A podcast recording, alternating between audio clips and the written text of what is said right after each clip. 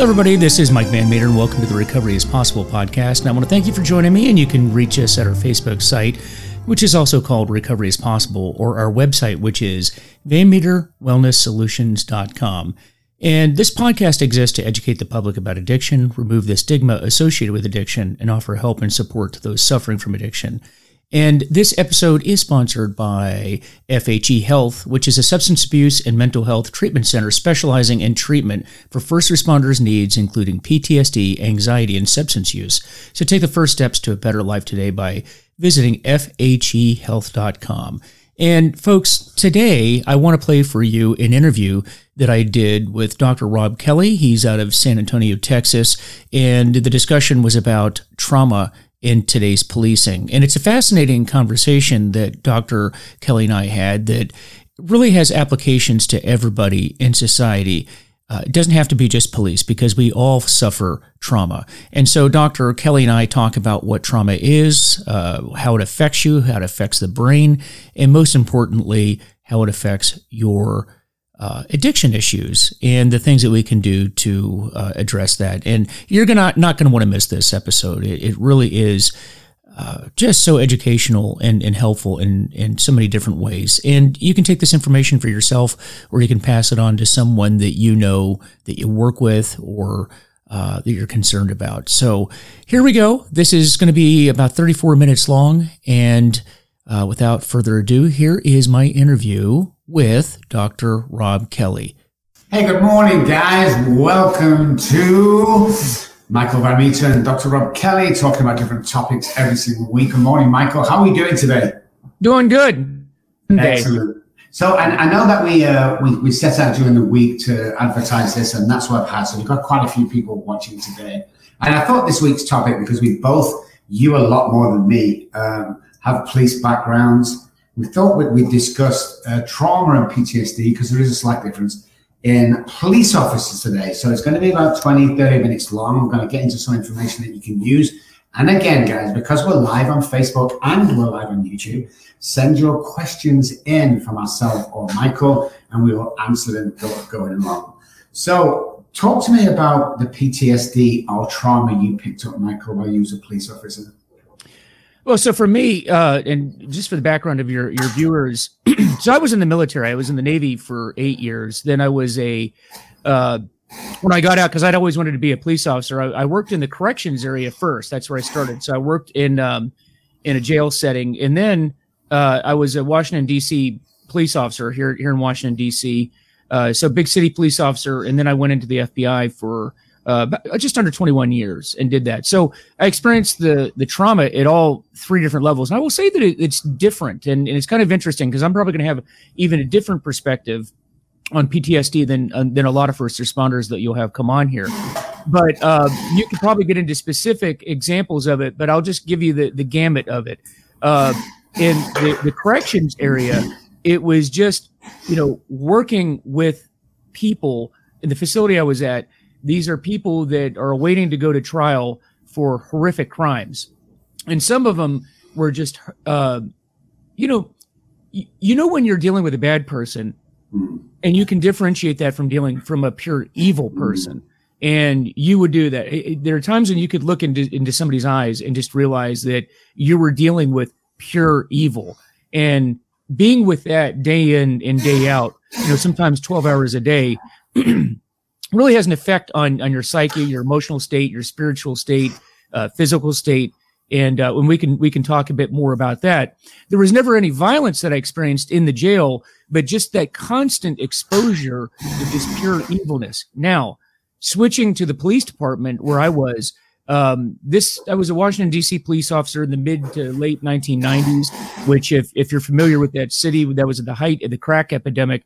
Uh, we Washington, the district is only 10 square miles. However, uh, we had the highest homicide rate in the world at the time. We were averaging about one police related shooting per year.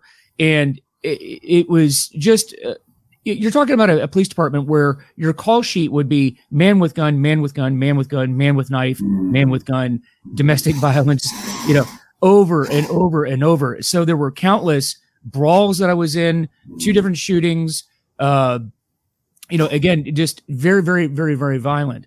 And, uh, and again, we could break that down and get into, into more details and how that worked. But then transitioning to the federal level of law enforcement, I got to tell you there, and this may kind of maybe surprise some listeners, but the difficulty in, say, the FBI and the federal level of law enforcement was not so much dealing with the subjects that that we were uh, investigating, but what really bothered me at that point was a lot of the the, the politics, the you know, some of the people that were doing things that were not un, not ethical that really bothered me quite a bit, and uh, even more so is maybe reporting some of the stuff and bringing it to the attention of others, and it not being acted upon, and doing that for years and years, and just having that sort of attack your your psyche and your uh, morals and ethics really, really bothered me. So it's three different views of law enforcement,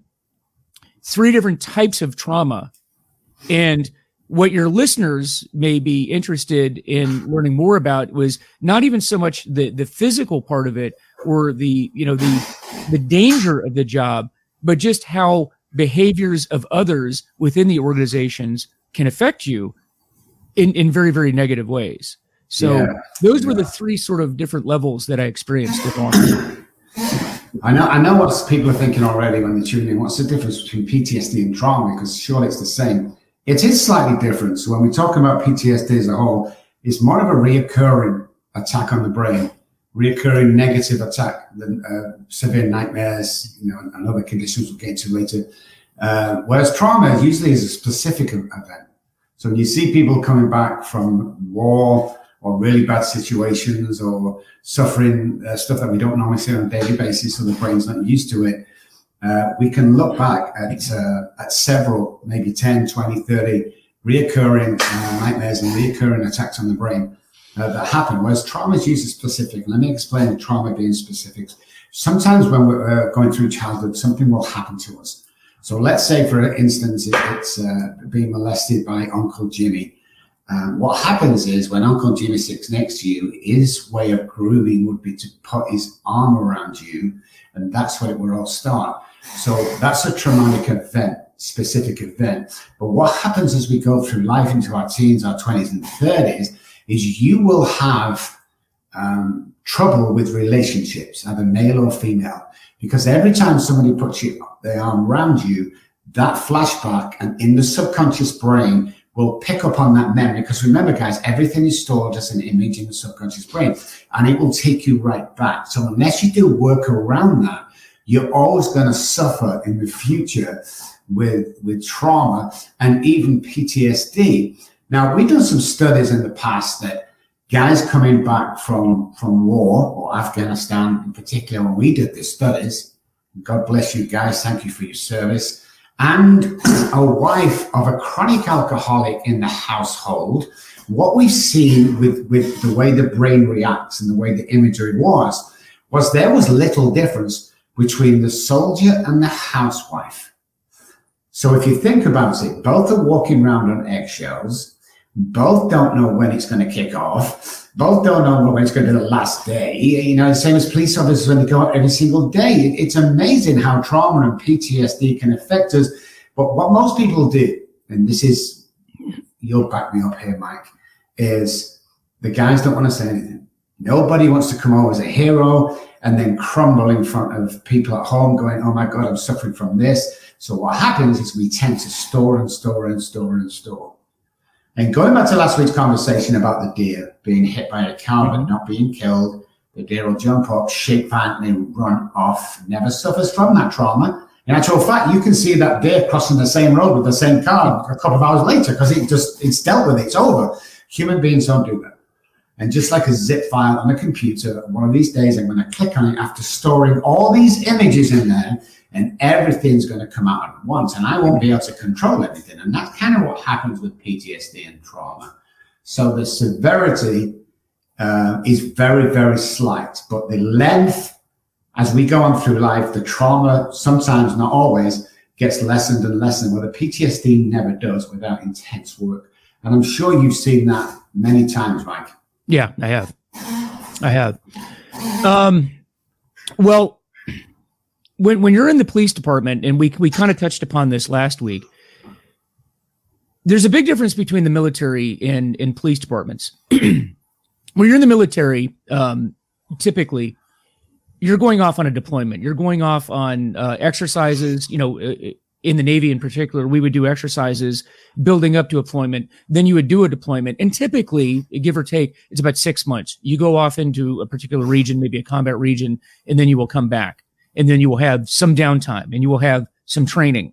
And then you will you will go back off uh, to do that again. And, and that and that's why you've seen veterans uh, american veterans that have had um, uh, numbers of tours you know five six seven tours maybe even more actually in afghanistan or or iraq. It, the police department is not that way. In the police department you it never lets up. There's there's no deployment cycle. There's no training cycle. It is um, you're you're on the job and you're having the trauma that you just you just described over and over and over every single day. And this may go on for 20 to 30 years depending on the the length of, of your particular career. And i remember um, let me just do a little segue here for a second uh, dr kelly. I remember uh, back when the whole Derek Chauvin. You remember whole the, the Minneapolis incident yeah, um, yeah. where uh, George Floyd was was murdered up there, and he was murdered. We can break that down if you would like, but he was murdered. Okay, and so I had a lot of people in law enforcement is the uh, in, in your listeners that are in law enforcement or first responders can maybe relate to this. Law enforcement's the only profession I know of where everybody in the public has an opinion mm-hmm. on the, the job and the profession and, and everybody has an opinion on, on how it should be fixed. And then they they make those judgments without without having any education or training within that particular profession. And and what I mean by that is when the George Floyd incident happened, there were a number of, of people on YouTube, on television, and, and there was one particular Navy SEAL uh, I remember that came on, and he was on. Um, it might have been the Joe Rogan program. I don't remember which platform it was, but I remember seeing this guy talking about what his idea of the solutions for for police were, and his idea was that police needed more training, which I don't argue with, but it, his method of doing it was, um, hey, let's put police officers out there, have them do training. Uh, I mean, uh, their job, then pull them out and then go through like a month cycle where all they do is train for a month and put them back on the street and then periodically bring them off the street to continue doing training. Well, that's fine when you're a Navy SEAL or an Army Ranger or you know uh, in the military, and you can do it because you're already in those training cycles. There are no training cycles in uh, law enforcement work. Now we've already gotten to the point where we have defunded the police, we've decimated police departments, we've reduced their size, and you can barely put together enough people on a shift to cover the calls that you have. Mm-hmm. And now we have people who've never been in law enforcement suggest we're going to take officers off the street and train them for an entire month to put them back as though they're into these military training cycles. The point being is, yes, there's a lack of training, and the point is also that these people are under are under constant stress, along with the public now attacking them, saying that they're they're all bad people and they're inherently racist and all these different types of things.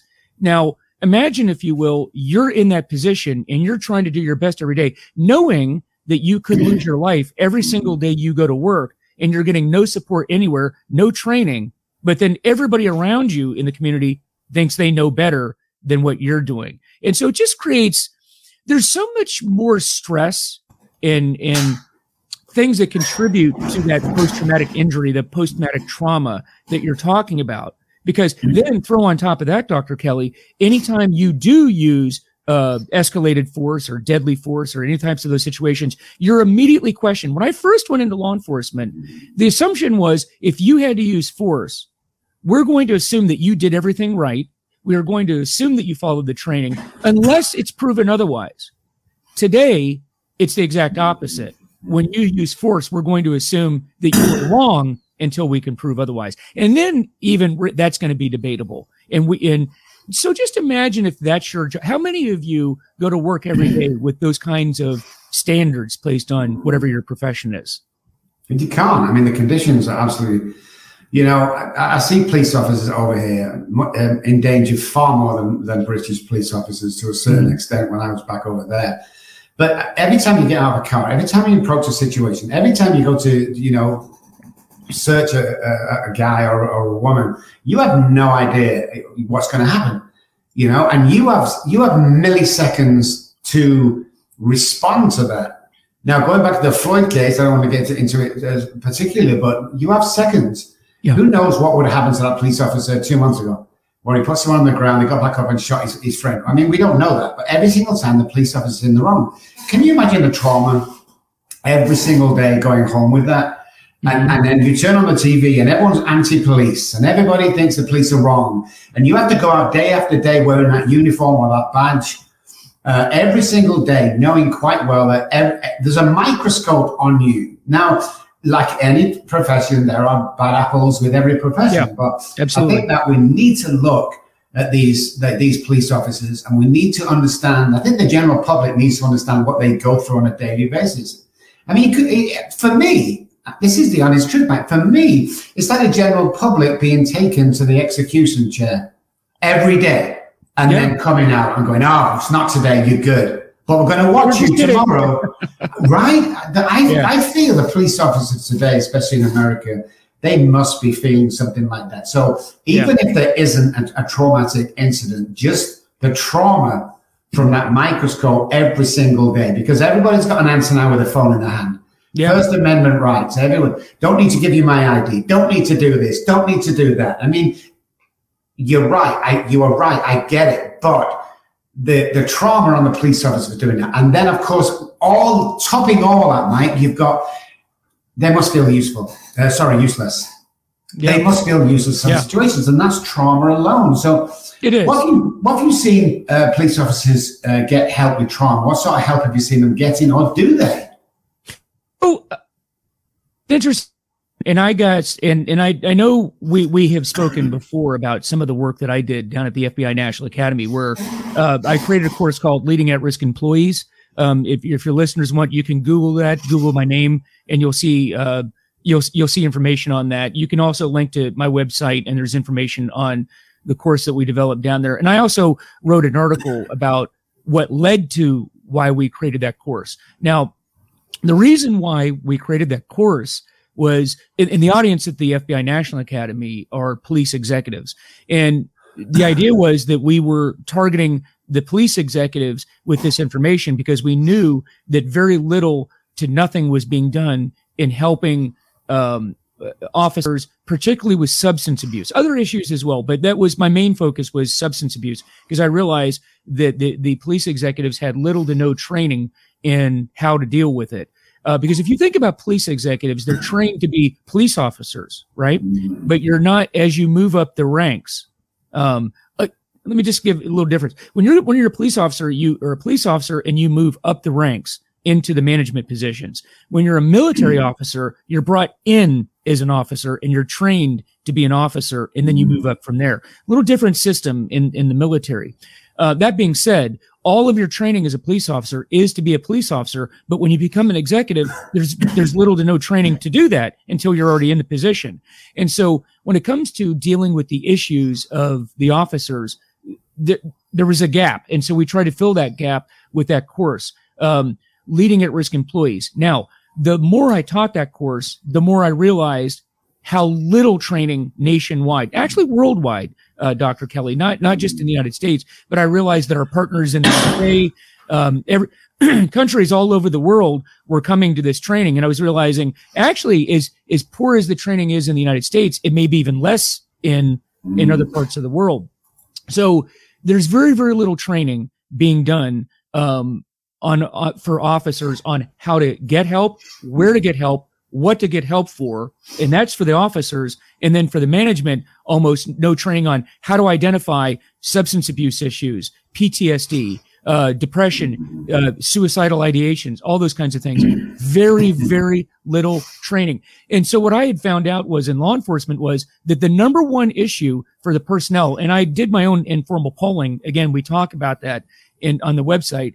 Um, no training on it but when you talk to the executives, if when when they talk about their day to day routines, one of the biggest issues they have every single day are their personnel, and the problems that they have with their personnel can stem back to trauma, can stem back to uh, substance abuse can stem back to all these issues that we're talking about, but they have no training in it, even though that's one of their biggest problems. And that's got to be addressed. And when we talk about these incidents, like, uh, George Floyd's incidents in, in Minneapolis or a number of other incidents that were legitimate, that were bad, because you talked about bad apples. When we talk about these incidents, it would be interesting to go back and look at if uh, issues with those police officers had been addressed much earlier in their careers, what impact would that have had on the very incident that made it into the press to begin with?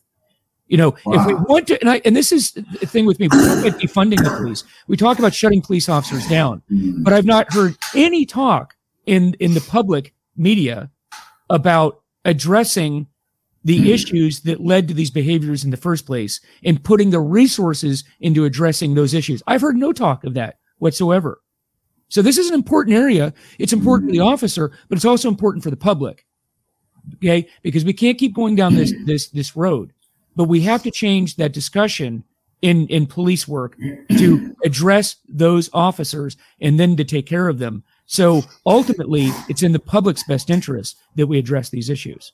Well, when, when we talk about the bad apples in any any uh, any work environment, we talk about police officers in particular, because when you put that uniform badge on, you know you're working for the public and, and you've got to do your best in the, the training and stuff like that. But do you think there's a correlation between somebody has turned into you know, I'd rather do this and, and, and maybe, you know, I don't know, put somebody in danger because I've seen this time so many times before. Do you think some of them just kind of give up and go, okay, I'm just going to protect myself? And they go into these situations harder than they should with, with less tolerance than they should because they've seen so much in the past that's put them at danger. They're just sick and tired of it. Do you think yeah. that's the case with some of those guys? Do you think we could save some of those bad apples?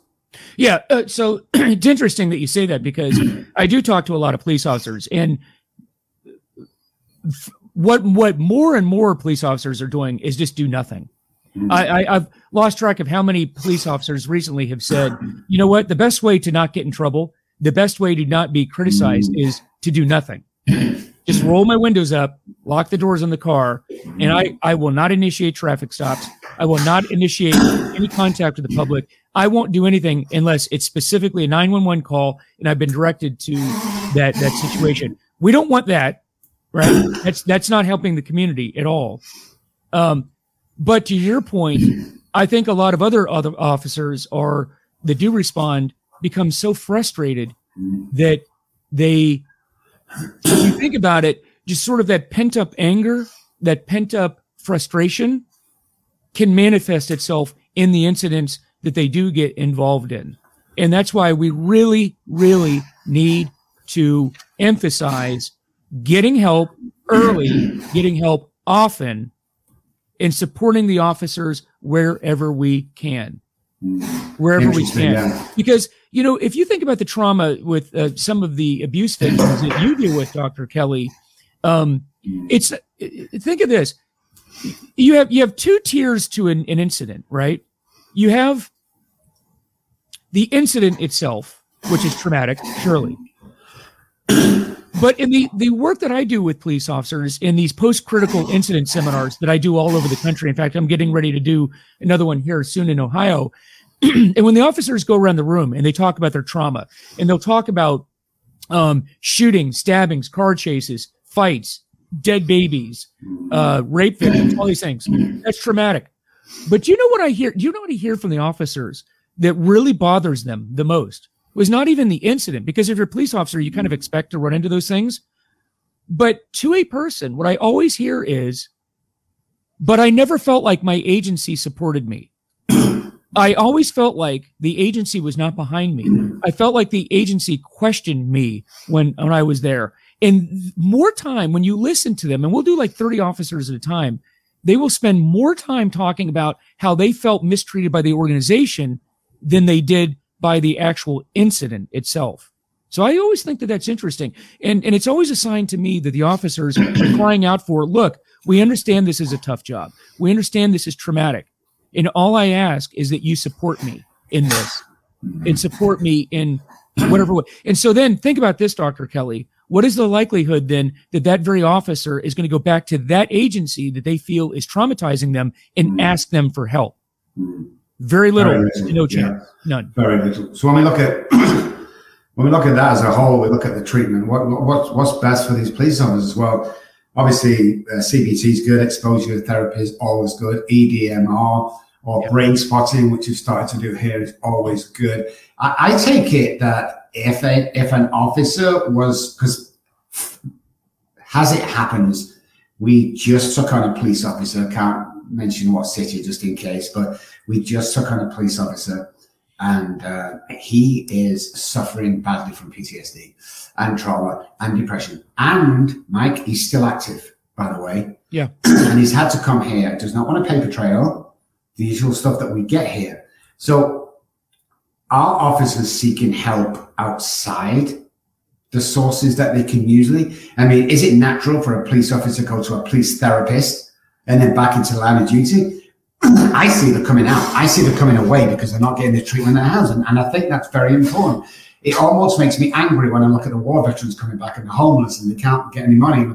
It's almost the same with the police officers is that we expect them to see things that we're not going to see because we don't want to deal with that. They're babies. Oh my goodness, don't even talk about that. But yet we expect them to go out next day and act normally. What about right. the families of, of, of the, what about the PTSD and trauma in the families of the police officers? So not only is the police officer suffering trauma from the event or, or many, many events, but his, his behavior at home is bringing out a whole new trauma set within the family.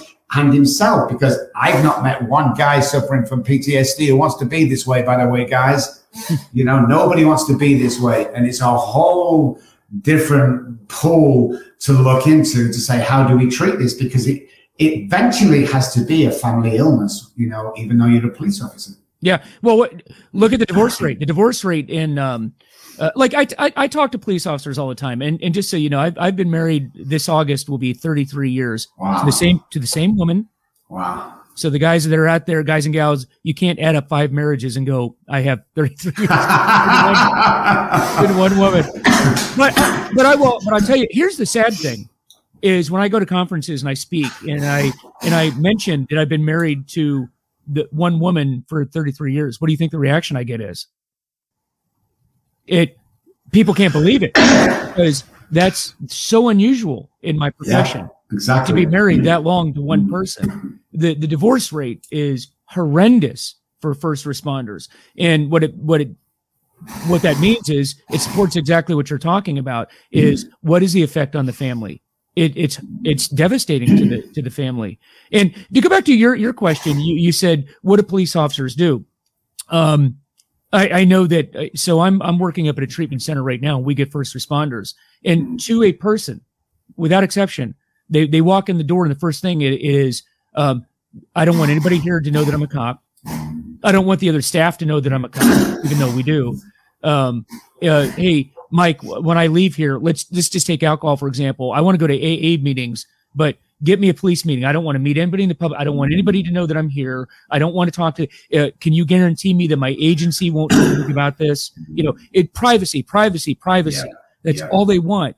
And imagine living in that world where you need help, you want help, you know that you need the help, but you're afraid to go to anybody that will help you. And you don't want anyone to know that you're seeking help because you perceive it as, as weakness and weakness is the one thing in this profession you're not allowed to ever demonstrate. No. no. Right. And we talked about that last week where, you know, the disease model as opposed to the moral model of addiction. And uh, I will tell you the people of all the people that I work with, the hardest people to sell on the, the disease model of addiction and get out of this moral issue and weakness issue are first responders and military. By far the hardest clientele to work with on that or convinced that, that it has nothing to do with them being a good or a bad person. It has to do with them having trauma, illness, and a genetic predisposition towards these things. It's, it's really hard to convince them of that. And I'm hoping that this weekly show that we're doing will bring out, you know, if we save one officer, if we save one EMT, if we save, you know, whatever it is, because as the audience grows, the more we'll get out. It is all about information is power, education is power when you come to the disease of any addiction or the trauma or PTSD from events in the past and, and current events. You know, it's all about information because nobody's going to ask the question in public. And that's the other thing that I've been fighting for 15 years while I've been mm-hmm. over in the United States is that nobody wants to talk about it. and, and nobody wants to own up for it. And I can Yeah. categorically tell you guys that are listening that everybody knows somebody somebody's suffering from PTS and trauma. And if the, and if you don't, it's probably you. Because everybody has some sort of trauma in their lives. Because as human beings, especially in 21st century, we're not supposed to be seeing some of the things we do. Right. I mean, you, you know, you don't have to be a police officer to suffer the trauma that they see. You just got to go on the internet and look at some of the body cams that's been leaked out to the public. And because you're seeing that, you're being affected by that. So it goes deep, deep, and deep. As a police officer comes to you, Michael, and he says to you, I need help, Mike, what's the first thing you're going to tell him? Well, the first thing I'm going to tell him is congratulations on taking that first step. Um, because along with what you were you were just saying, um, for every person that comes to me, there's probably a hundred thousand, who knows how many people out there that need the same help and they will never get it. So I always congratulate them on the fact that they took that step and they've moved into that rarefied air realm where they're one of the few people, they're one of the lucky ones that will will get that help. the second thing I, I tell them is that they they're going to have to have that shift in the viewpoint and looking at what they're doing shift from being a weakness to being strength and to realize that what happened to them is not unusual everybody that's in the profession is going through what they're going through too you know different stories and different scenarios but they have that trauma and that they're going to have to be open right? We talked about getting well. I was talking to somebody about this last week. You know really beat into your brain the, this acronym how. How. This is how i get well. I need to be honest so honesty open-mindedness. I need to be open to new ideas. And most importantly dr kelly be willing willingness Hmm. honesty open-mindedness in a that there are that have gone through and they've gone on to get well and they can get well as long as they're open-minded and are willing to take suggestions to to get better.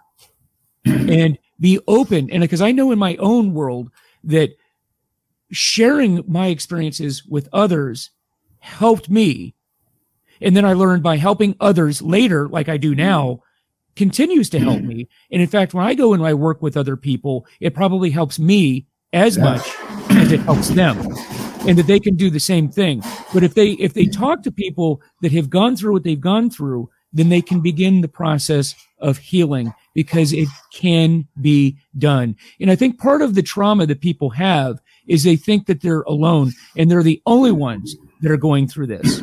And then they're they think they're the only ones that their department or their agency is messed up and the bureaucracy is beating them down and they have the bad boss or that chief is is out to get them. And when they realize that you can go to any agency in the country and they have those same situations there's something um soothing about that. There's something um about knowing that you're not alone that is helpful. And that's that's where i start with people and then we go from there That's brilliant. Absolutely.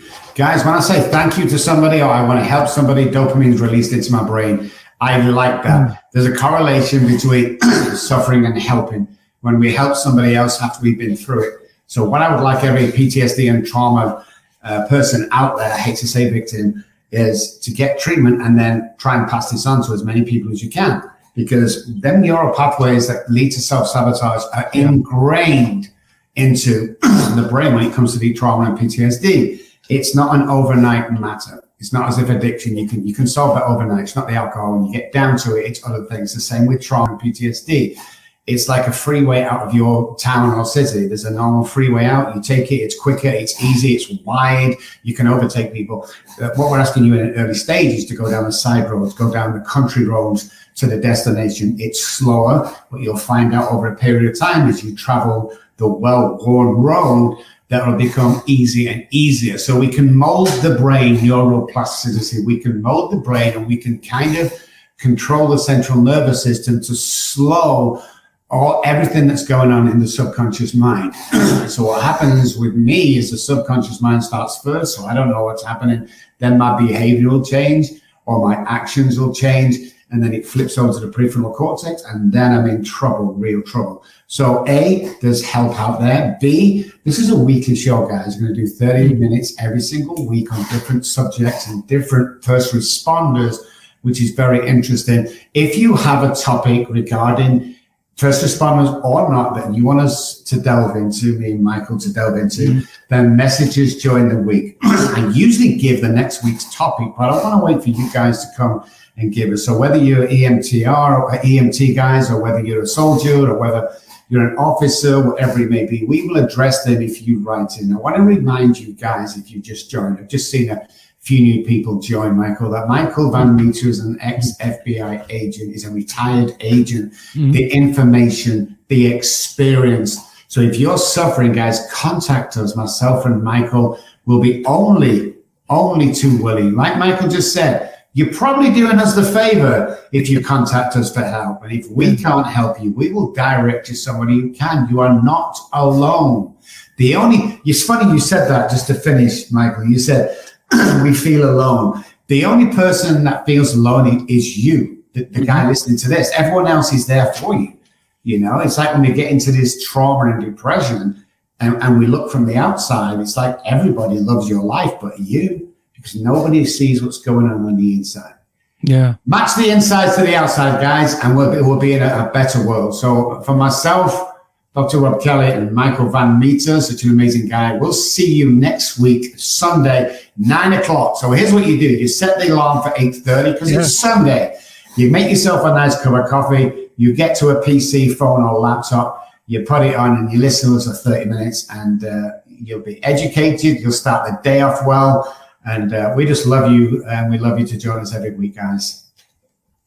Thank you so much. Thank you. We'll see you next week, guys. Have a fantastic week. that was my interview with Dr. Robb Kelly, and I'm sure it was helpful for you guys.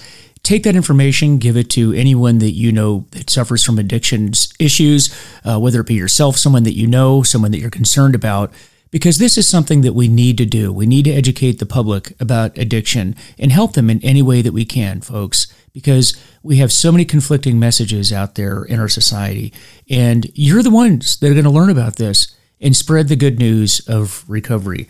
So, with that, folks, this episode has been sponsored by FHE Health. And according to SAMHSA, first responders are 30% more likely to develop behavioral health conditions like PTSD.